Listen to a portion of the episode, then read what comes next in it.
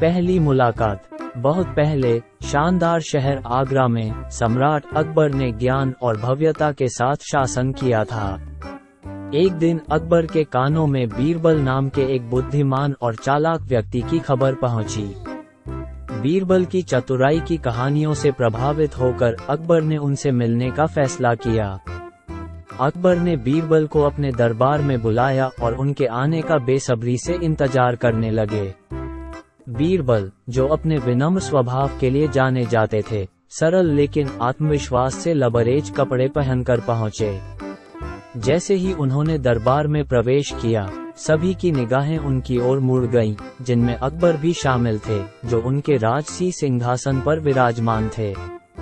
बीरबल की बुद्धि का परीक्षण करने के लिए उत्सुक सम्राट अकबर ने एक योजना तैयार की। उसने दरबार के बीचों बीच फलों के ढेर के नीचे एक कीमती रत्न रखा हुआ था। अकबर ने ढेर की ओर इशारा करते हुए कहा, बीरबल, मैंने उन फलों के बीच एक रत्न छिपाया है। मैं चाहता हूँ कि आप फलों की व्यवस्था को बिगाड़े बिना इसे ढूंढ लें। आपके पास रत्न की पहचान करने के लिए तीन मौके हैं। यदि आप सफल होते हैं तो आप जीत जाएँगे और आपको बहुत सुंदर रूप से पुरस्कृत किया गया। लेकिन यदि आप असफल होते हैं तो इसके बुरे परिणाम होंगे। बीरबल ने शांति से फलों और ढेर की व्यवस्था का अवलोकन किया। ये जानते हुए कि कार्य उतना सरल नहीं था जितना कि लग रहा था। एक पल के चिंतन के बाद, बीरबल ने ढेर के पास जाकर एक गार्ड के कान में कुछ फुसफुसाया। गार्ड तुरंत अदालत से बाहर चला गया और तीन छोटी प्लेटों के साथ एक ट्रे पकड़े हुए कुछ क्षण बाद लौटा। बीरबल फलों के ढेर के सामने खड़े हो गए और प्रत्येक फल को एक अलग प्लेट पर रख दिया, ध्यान से मूल व्यवस्था को बनाए रखा। बादशाह अकबर बीरबल की हरकतों को कौतूहल की निगाह से देखते रहे। वह हैरान थे और बीरबल के दृष्टिकोण को समझने में असमर्थ थे। अंत में, अकबर अपनी जिज्ञासा को और अधिक नहीं रोक सके और पूछा, बीरबल, इसका क्या अर्थ है? आपने फलों को अलग क्यों किया?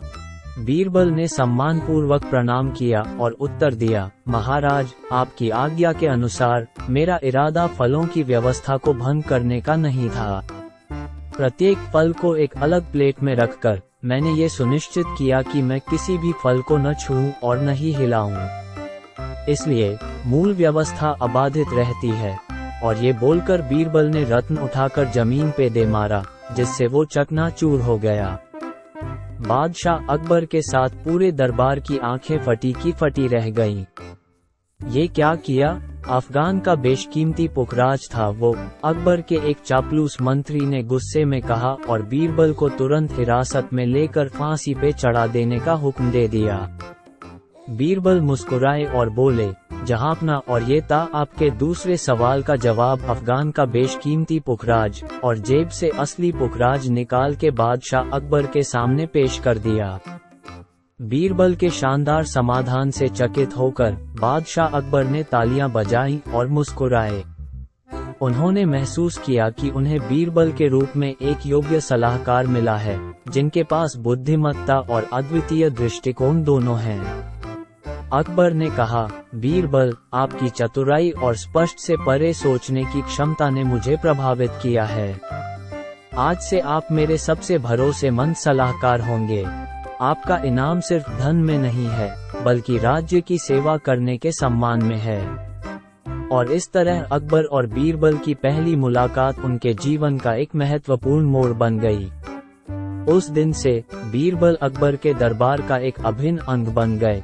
जिन्होंने बादशाह को अपनी बुद्धि, समझ और अटूट वफादारी की पेशकश की। अकबर की चुनौतियों और बीरबल के सरल समाधानों की कई और आकर्षक कहानियों के साथ उनकी साझेदारी राज्य के इतिहास को आकार देती रही। बादशाह अकबर और बीरबल के बीच का रिश्ता पौराणिक हो गया, जो बुद्धि, तालमेल और आपसी सम्मान के रूप में अकबर और उनके साम्राज्य के बहुत काम आया।